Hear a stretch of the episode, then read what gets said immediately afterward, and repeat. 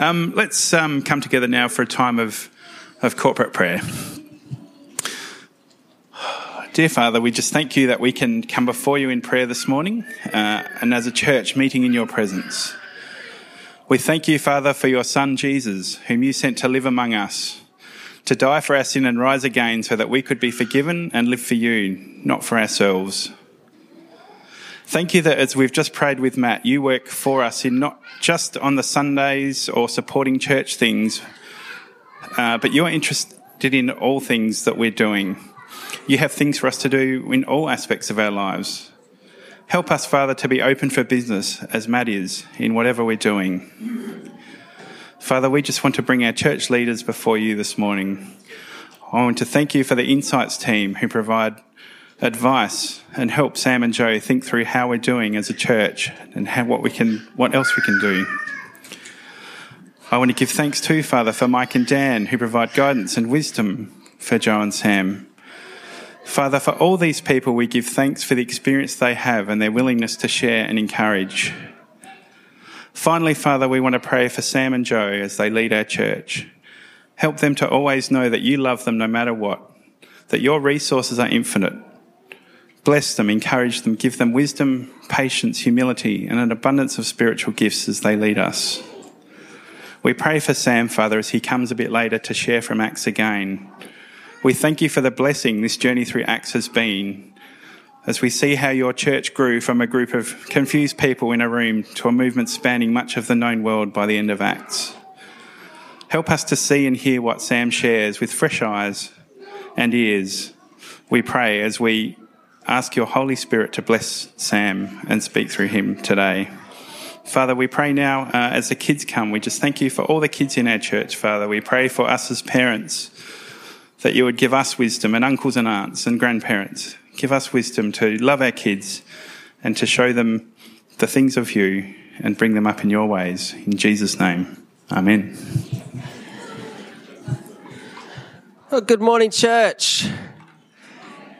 Hey, it's wonderful that we're all together. And uh, kids, uh, you guys are in this morning, and I trust that there's going to be some things that I share with you as well. And tribe, you've actually got a, a worksheet to be working through as well. And there might be a little something for you afterwards uh, as you hand that back to Sarah.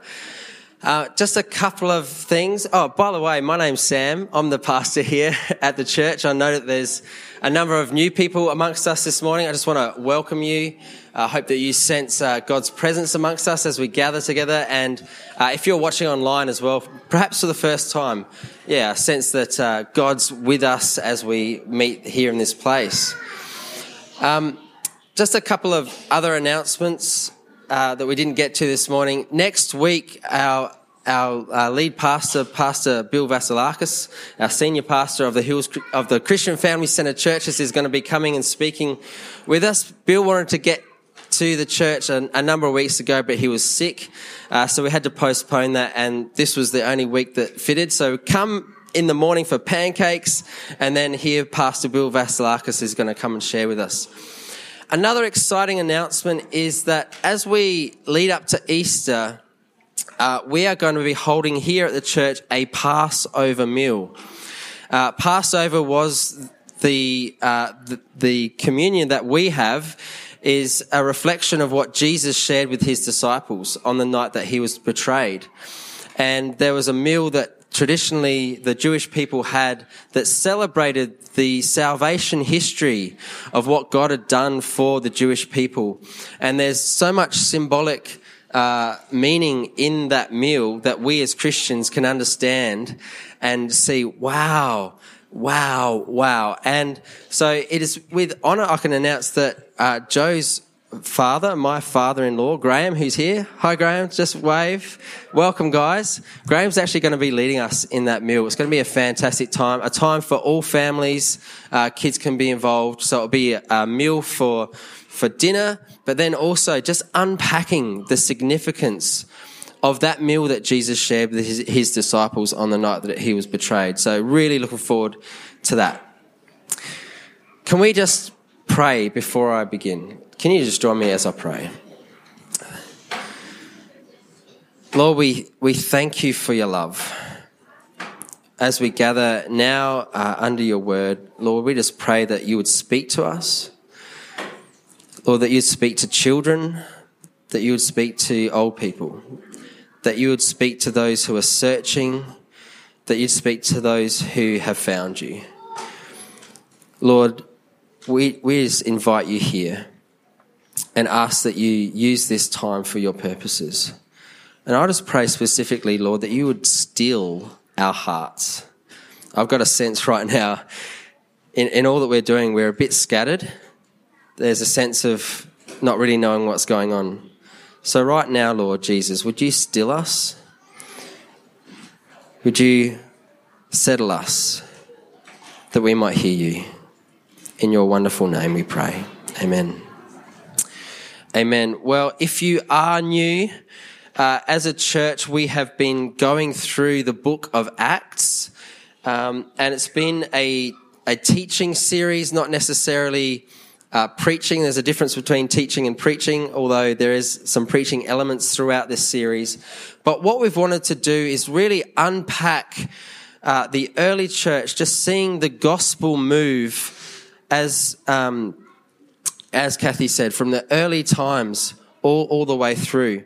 And the thing about Acts is it wasn't a finished book because Acts is still actually happening right now. We are involved in what is happening because the Holy Spirit is still active. The Holy Spirit is still moving through His church, using people like yourselves to expand His kingdom in the world.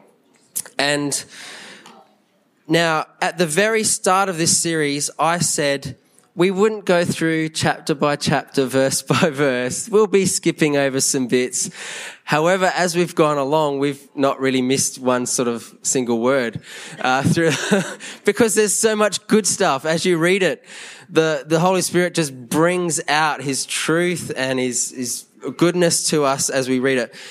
But this morning, I'm actually going to do something a little bit different, and it feels a bit naughty to do. I'm going to skip through a, a number of uh, chapters, and I'm just going to tell you the story of what happened because I want to get to a point uh, of of Paul before the king, King Agrippa, because I got a sense about a month ago that the Lord wanted to, me to share this particular message, and I've been kind of anticipating it and excited about it. Um, and I was believing it was for today. So we're going to like scoot through and get to this point and unpack something. And we're not actually going to be looking particularly um, at the text, but what was Luke trying to portray? We're going to kind of step back and ask questions of Luke and ask questions of the way he wrote what he wrote because what was the message that he, as, as a Christ follower, was trying to portray to his audience and what he's trying to portray to you and I today? So last week, at the end of chapter 23, we were getting through, there was this, these bunch of people who took an oath not to eat or drink until they could get Paul. Now, what a silly oath to take because did they die of starvation? Because Paul, Paul stayed alive. Um, but they were out to get him. So the, uh, the guy who was, uh, there, he, he saw that this was going to happen and he wanted to protect Paul. And so he was going to take him to Felix, who was the governor of the region there. And, but these, these guys were out to get him.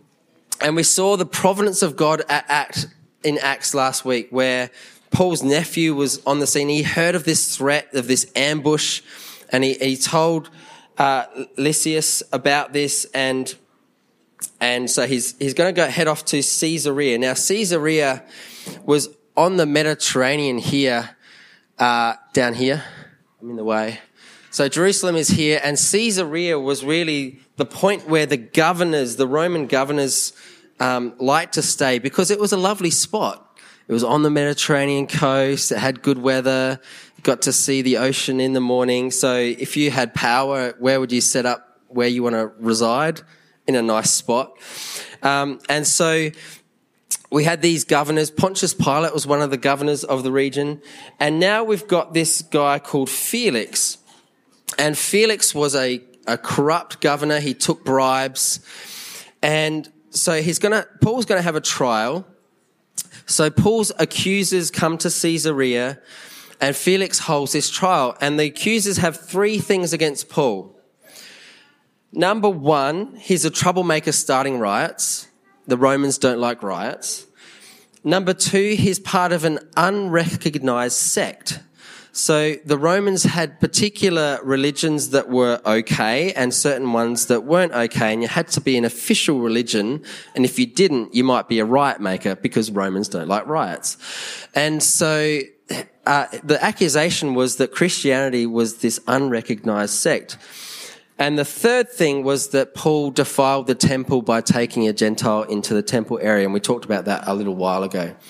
And Paul simply defends all of these accusations and says, give me your witnesses. Who can prove any of these things?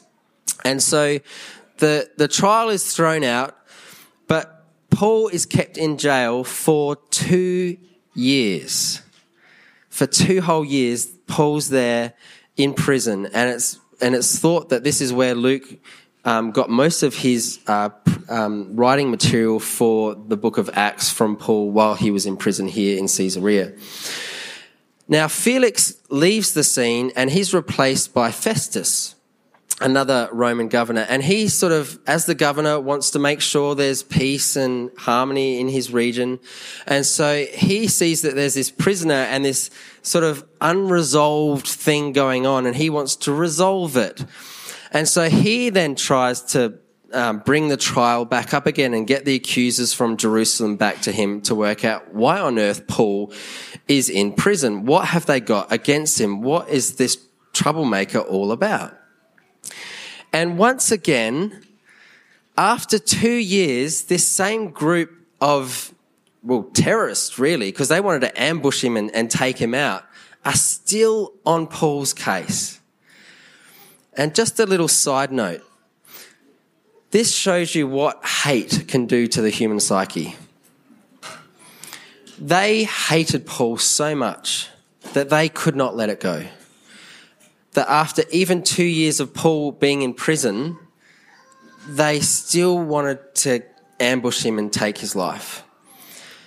And it's just a really small indication of what unresolved conflict can do in our lives how that can fester in our hearts and how why the Bible says don't let the sun go down on your anger. But when it festers and festers inside of us, man, these guys after 2 years were still bent on getting Paul. So then Paul again now under Festus, not under Felix and not under Lysias, this is the fourth time these accusations are going to be brought up against Paul. And Paul's sitting there going, again, they brought this up again. Where are the witnesses? Come on, what's going on? And Paul can see that this trial's going nowhere. And so Paul does what every Roman citizen had the right to do. He appeals to Caesar. So Festus says in Acts 25, after he'd conferred with his council, he declared, You've appealed to Caesar to the emperor, okay, well then to Caesar you will go. So the, the Roman citizens had their right to appeal their case to, it was like the Supreme Court. Like if it didn't work out in the local courts, you could appeal it to the Supreme Court. You could go to the emperor himself, which was Emperor Nero at the time. So as this happens, You've appealed to Caesar, to Caesar you will go. I wonder what clicked in Paul's mind. Do you remember when Jesus appeared to um, Paul in prison. He said, As you've been faithful witness to me in Jerusalem, you'll also be a faithful witness to me in Rome. And we wondered, how on earth is Paul going to get to Rome if this is God's will? If he's in chains, he has no free will to, to travel as he did in his missionary journeys. But now the Roman government are going to pay for his ticket to do God's will. How cool is that? And so most of what was, what was happening in Paul's head was, wow, this is how God's going to work out his purposes. I'm going to go to Rome to see Caesar and to appeal my case. But this was the fourth time this particular trial came up and is actually going to be under trial again as he meets the king. We're going to meet that in a, in a second. And the same thing kept coming up again and again and again his accusers came to him, every time he was under the authority of, of the rulers and the judges, if you look through the Acts, at the amount of times it says they could find no fault. They could find no fault. And I think that's just a beautiful phrase, not only for what we see in the narrative of Paul, but for the Christian. As we, as Paul does, come and walk humbly with our God, as we are led by the Spirit, as we have a close walk with God, people around us and people who uh, see our lives see that there is an integrity, see that there is a change in our lives. And in comparison to the rulers who had bribes, who were corrupt, here's Paul being judged by these corrupt people. And they were like, wow, we find no fault in him. Isn't that a beautiful picture? Can we, can we say that of our own lives? As we live out the Christian walk and follow Jesus in our own lives. So they could find no fault in him. Acts 26, this is down the track. After they left the room, they began to say one another, this man has not done anything that deserves death or imprisonment. That's just one example of hundreds. So we're skipping through. We're getting there. Festus now is sending Paul to Rome, but he still needs something to charge him with. Imagine as a governor sending a prisoner to have a trial done, and it's like, well, what's he here for? Oh, I don't know. So he's still scratching his head, going, I've got to actually charge Paul with something in order to, for my, um, you know, presence to be good and being a good governor. I've got to, I've got to do this. And so he's wondering what to do. Now, King, the king of Judea, King Agrippa, Herod, was in, in the region. And he, the Bible says, was an expert on Jewish matters. He had a, a Jewish background. And he was friends with Felix. And so he thinks, I'm going to get the king involved now. I'm going to get the king involved and see what he thinks about what's going on and see if we can find some charges against Paul. And that's where we're going to pick up the story this morning. Uh, verse 13 of 25. So after a few days, Later, King Agrippa and Bernice, which was his sister, arrived at Caesarea to pay their respects to the Festus. And since they were spending many days there, Festus discussed Paul's case with the king. He said, There's this man here whom Felix left as a prisoner. And when I went to Jerusalem, the chief priests and elders and Jews brought charges against him and asked him that he be condemned.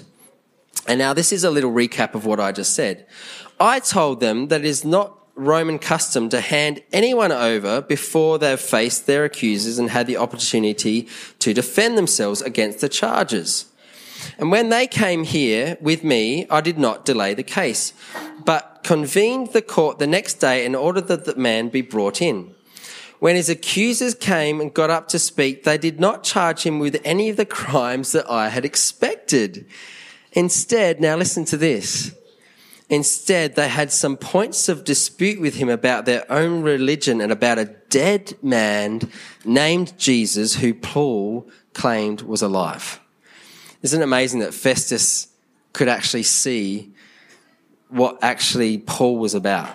It wasn't about religion, it wasn't about works, it was actually about the gospel. Paul went around preaching the death the burial and the resurrection of Jesus. And that really is what the squabble was about. So, um, who Paul claimed was alive, I was at a loss as how to investigate such matters. So I asked he would be willing to go to Jerusalem to stand trial on charges there. Now there was going to be an ambush, so no. But when Paul made his appeal to hand over to the emperor's decision, I ordered him to be held here until I could send him to Caesar. Then Agrippa, this is the king, said to Festus, Well, I would like to hear this man myself. And Festus is going, Yes, this is good. I'll, you might have some information for me because no one's been able to find fault with this man.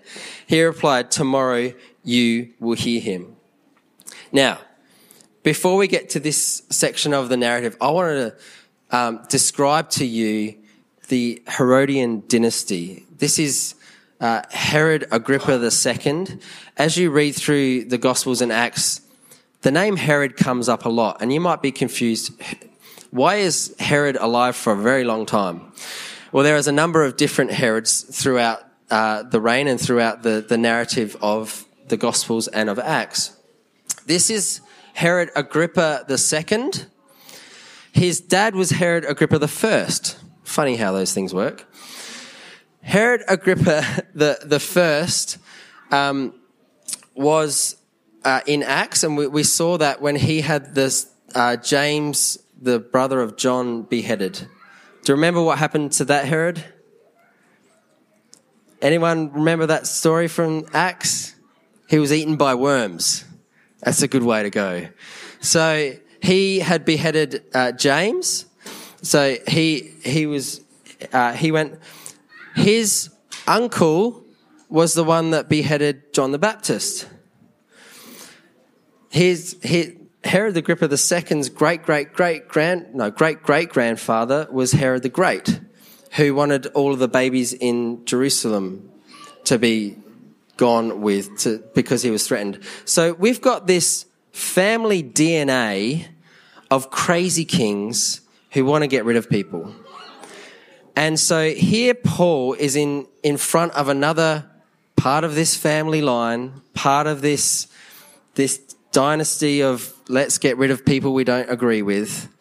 And you're wondering, is Paul going to be the next one who's going to follow in the footsteps of all of these people who the kings have got rid of? So the next day, Agrippa and Bernice came with great pomp. Don't you just love that? Thanks, Luke, for, for writing that. They came with great pomp. Now, kids, do you know what pomp means? Anyone want to have a go at pomp? Pete, did we saying? It sounds like pompous. Pulp, yeah. Pomp is kind of a great show, a great display of kind of royalty and look at me and how good am I. And as I looked up this word, do you know what the original Greek word means? It's actually a word where we get our word for fantasy from. So it's a bit like when a child dresses up in a Superman suit, you're thinking they're, they're just pretending, they're fantasizing about what they're doing. And so Luke is saying that the king came in with great dressing up and pretending to be something he's not. Because what Luke's actually setting up here in this scene is a very good contrast between the religion of the day, the, the, what the world sees as important, and what Paul is going to present as the gospel. They came with great pomp. They entered the room, and it's as if these people have the right to judge Paul. Where the irony is, Paul, as the little man who's going to come in with no pomp, as he shares the truth of the gospel, is ultimately going to be judging them. And so we have this scenario, this picture that, that Luke is painting of this sort of contrast between wealth and importance and what we see as in humanity as being right and good compared to what Paul is going to present as the gospel as being the truth. And so at the command of Festus, Paul was brought in. Now, we don't in the Bible have any physical description of Paul, but there is uh, out of the um, biblical writings a, a, writing of an early church father that wasn't um, included in the Bible, so we don't necessarily uh, trust all of its accuracy. But there was an early church writer who wrote uh, a book called the Book of Acts, uh, the book, uh, the Acts of Paul, and in it, he gives a description of what Paul looked like. And I've got it here. He says, he's a man of small stature, so he's short. He had a bald head. He had crooked legs, uh, in a good state of body, but he had eyebrows meeting, so he had a monobrow. He had a nose that was crooked. He was full of friendliness. And we, we know from and some other descriptions that we had that we, we, we believe that Paul had poor eyesight as well. So he's probably squinting. So here you have this comparison of great pomp, walking in with robes and, and crowns and beautifulness and what the world would see as important. And then in comes Paul, who's short, who's bald, he's got crooked legs, he's got a crooked nose and he's squinting.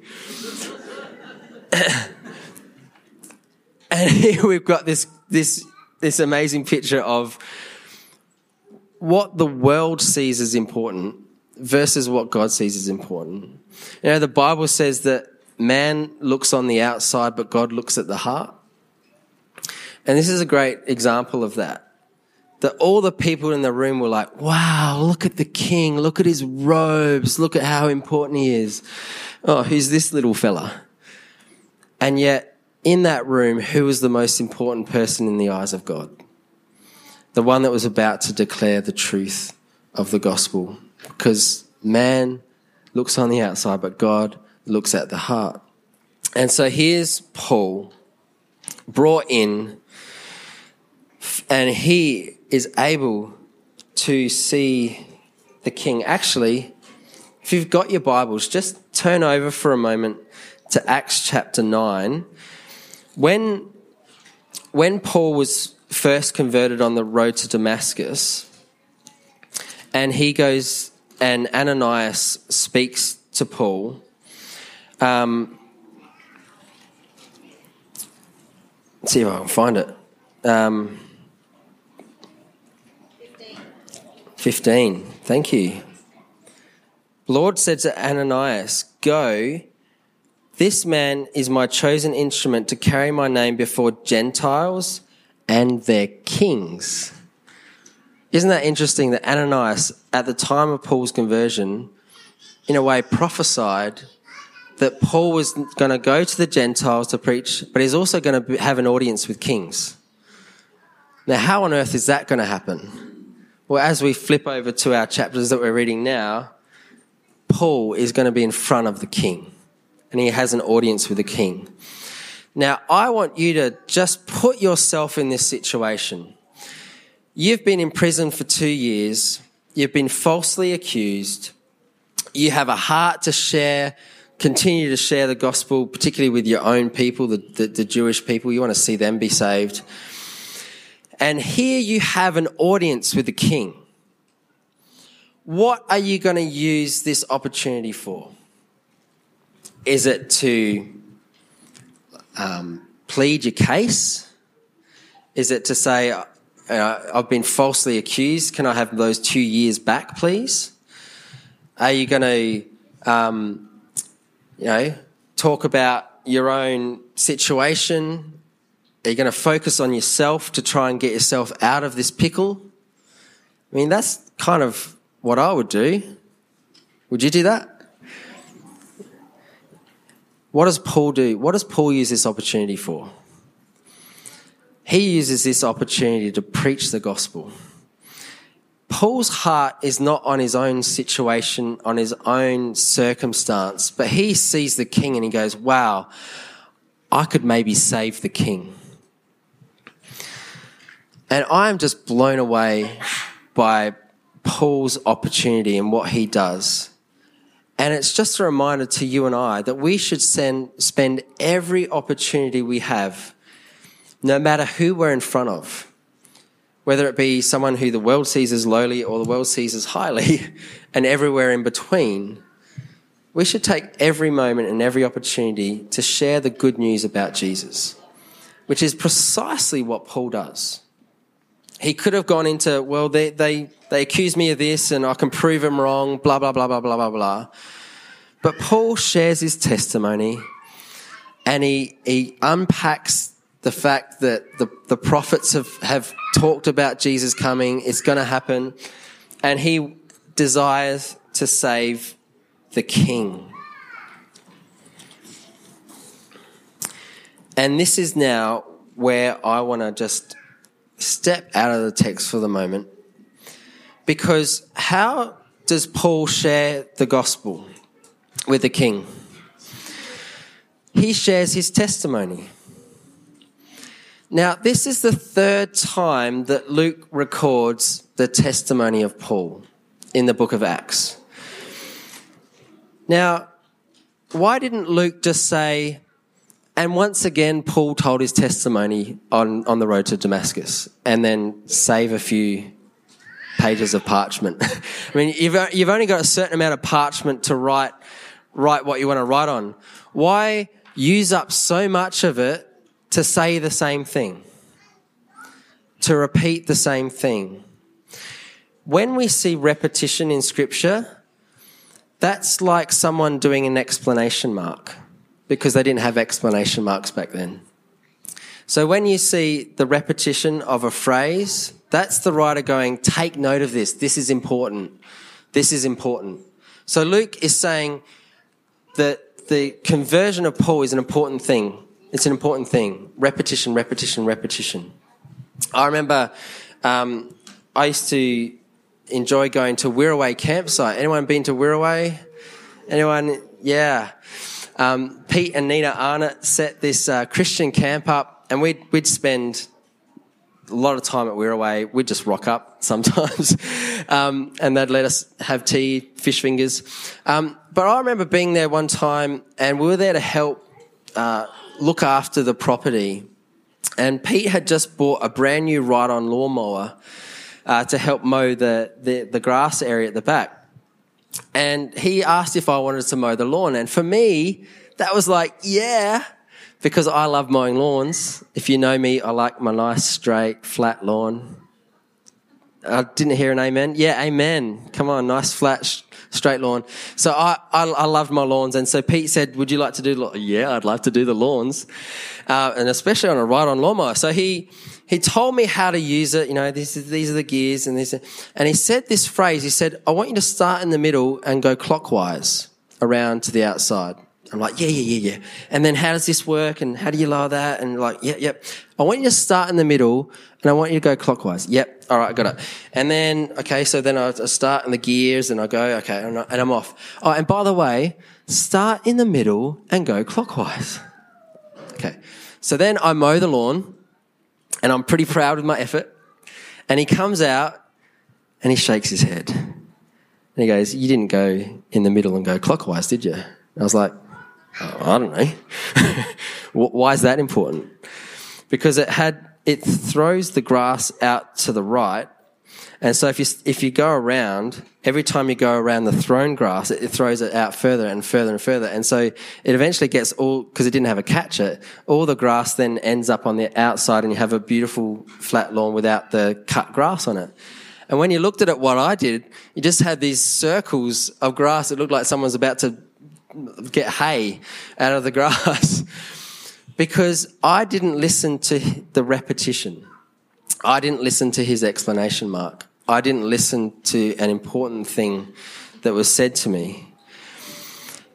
And it's the same thing with you and I when it comes to our spiritual lives.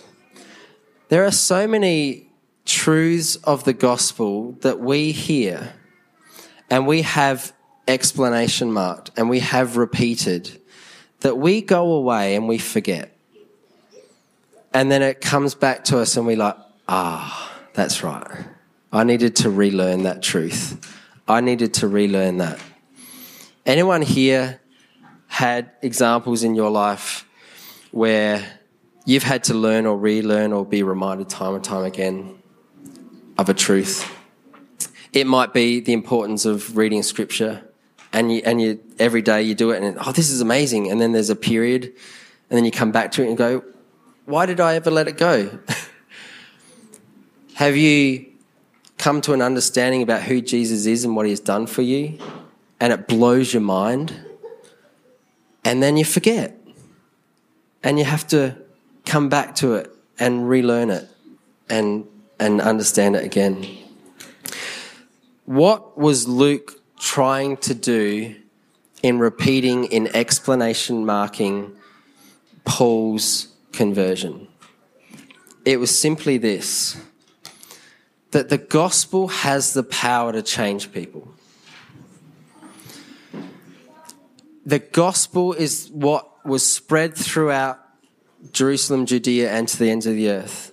The gospel is the power to change you and I, to change us from darkness to light, to, cha- to we're going this way, now we're going that way.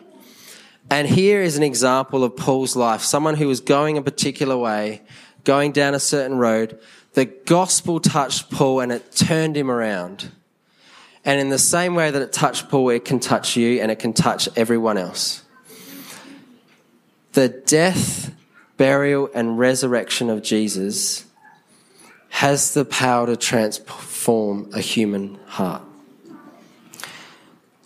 And I was, I was thinking about this, and I felt like the Holy Spirit just gave me this phrase. And I quickly grabbed my phone and I wrote down notes. And so I wanted to share it with you as we end and as we head into communion this morning. When we encounter God, change happens. And we can try and make change happen in our lives, but no amount of works based change can ever compare to the richness and wonder of what God can accomplish. Isn't that true? We can try and muster up with all of our effort. The the governors could look at Paul and go, wow, I find no fault in him. I want to be like him. How do I do it? I've just got to work myself up. I've got to do what's right. I've got to do what's good. But as Paul stands before the king and he speaks about the death, the burial, and resurrection of Jesus, he said that was the power that transforms a human heart. That is the power that changes us from the inside out. And that is what Jesus has done for us. So we're going to have a, a time of communion now together. Before we do that, let's just, just pray. Lord Jesus, we thank you for your death, your burial, and your resurrection. We thank you for Paul's uh, way that he unpacked that to whatever audience he had. And Lord, as we look at that right now, perhaps we need to again be reminded of that. Perhaps this needs to be a repeat in our lives that there was a time when we remembered the importance of what you've done. Perhaps we've, we've walked away. Perhaps we've, we've lost the wonder. And this morning, you're wanting to remind us again of the power of the gospel. That as we focus on you, as we give our hearts to you, you come and you make the change in our lives that we cannot do ourselves. You make the change in the, our lives that we had strived for and failed in. You make the change in our lives that cannot compare to anything we can do. So, Lord, as we come to share in your meal, that reminds us of what you've done, that reminds us of the gospel. Help us to be humble as we look on our lives and say, Lord, what are you needing to reteach me? Lord, what are you needing to remind me of? Lord, what do you need to be explanation marking in my life as I come to this meal, as I come to see what you've done in my life and for my response to that? So, Lord, as we come, speak, and be in what we do right now, we pray in Jesus' name. Amen. I'm going to invite the, the music, music team up.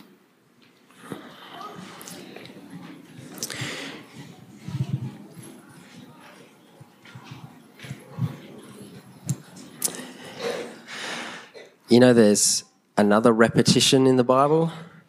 Do you know where it is? It's as Jesus shares the, the Passover with his disciples. He says, Do this in remembrance of me. And then he later on he says, Do this in remembrance of me. Why did Jesus repeat those words?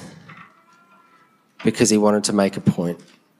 And that is because sometimes we forget the importance sometimes we just let it go as just a tradition or a thing that we go through. But this meal represents what Jesus did as he suffered and bled for us, as he gave his life up for us, so that we might come to him and have a changed heart forever. So on the night that Jesus would betrayed, he took the bread, he gave thanks, he broke it, he said, This is my body given for you. Do this in remembrance of me. And after supper, in the same way, he took the cup. He said, This is the blood of the new covenant shed for you and for many. Do this in remembrance of me. And so we do as the Lord Jesus commanded, and we take the cup and the bread and we remember and we give thanks for his explanation mark of what he is saying to us. So as you come, as you take the bread and as you take the cup, remember what has God done for you? How has he spoken in your life? How has this represent, representation of his death and his resurrection mean for you in your life? So I'm going to invite uh, this side to stand, move to the outside, come and grab the bread and the cup, and then come back down the middle and hold on to the bread and the cup. We're going to eat and drink together. And once that side is done, this side can head to the side wall, grab, grab the elements, and come back to the side as well. So feel free to do that now. And we're going to sing a song that speaks of Jesus' death, burial, and resurrection. May you be reminded again of the power of Jesus' death and of his resurrection.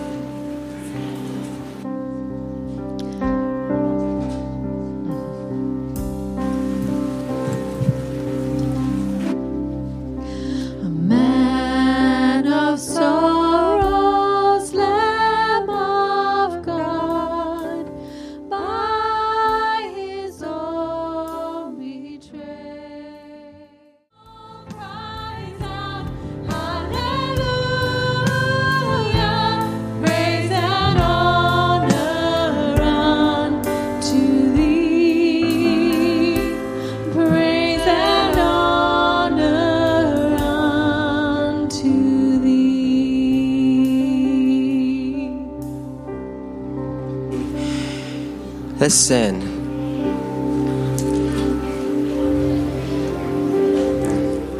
As you hold the bread and the cup that represents the gospel,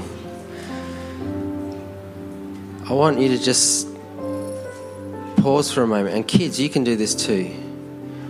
Just pause for a moment. What are you needing to relearn this morning? What are you needing to be reminded of? What truth, what reality is Jesus saying to you right now?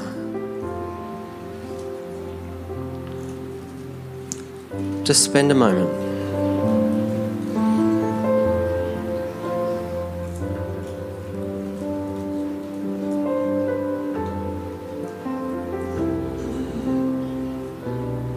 Lord Jesus, we thank you for this meal that we can share together that is a repetition it is an explanation mark that you have done something that is so incredible that we can't just gloss over it. This incredible sacrifice has changed our lives, has brought about your kingdom, has changed us forever. What does that mean as we go out into this world and speak to those around us?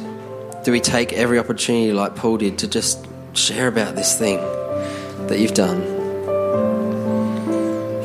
That you loved us so much that you gave your life for us to be reconciled to the Father, to have a hope of eternal life in you. Lord, we thank you for your bread, for your body that was given for us. We thank you for your blood that was shed for us. Thank you, Lord Jesus. Amen. So let us take and eat the body of our Lord Jesus Christ.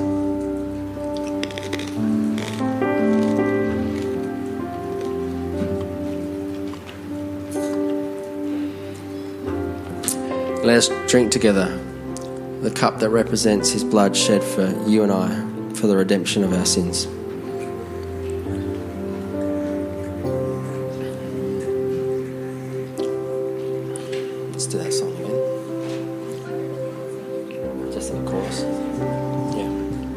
Let's sing that chorus again.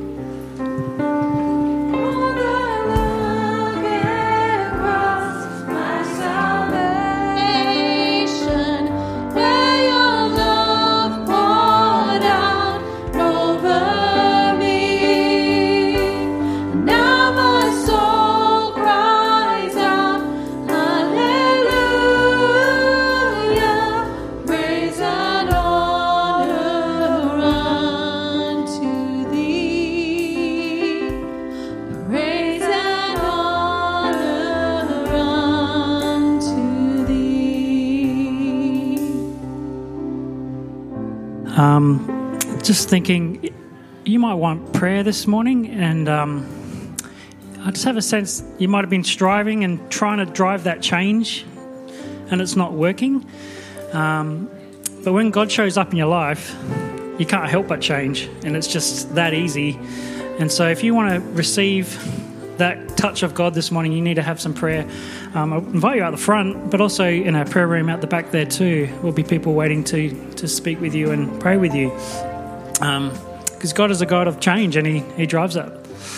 So thanks, Sam, and thank you, team. Thank you, kids, for being fantastic in this morning. Kids programs are back on next week. And uh, don't forget, we've got pancakes early at 9.30, so we look forward to seeing you then. Um, but yeah, let's just uh, close in prayer. Heavenly Father, we just thank you for the ministry of Paul and the example he's given us to put you first in all ways and to present the good news through his testimony and through what you did ultimately to change him, Lord. And we just ask that you'll touch us in those same ways and help us to be an example like that. In your Jesus Jesus' name. Amen. Thanks, folks. Well, um, yeah, that closes the service now, and there's coffee uh, and uh, is there coffee today? No coffee, sorry. But there's lots of fellowship, so we invite you to join in and, yeah, catch up with one another. Bless you.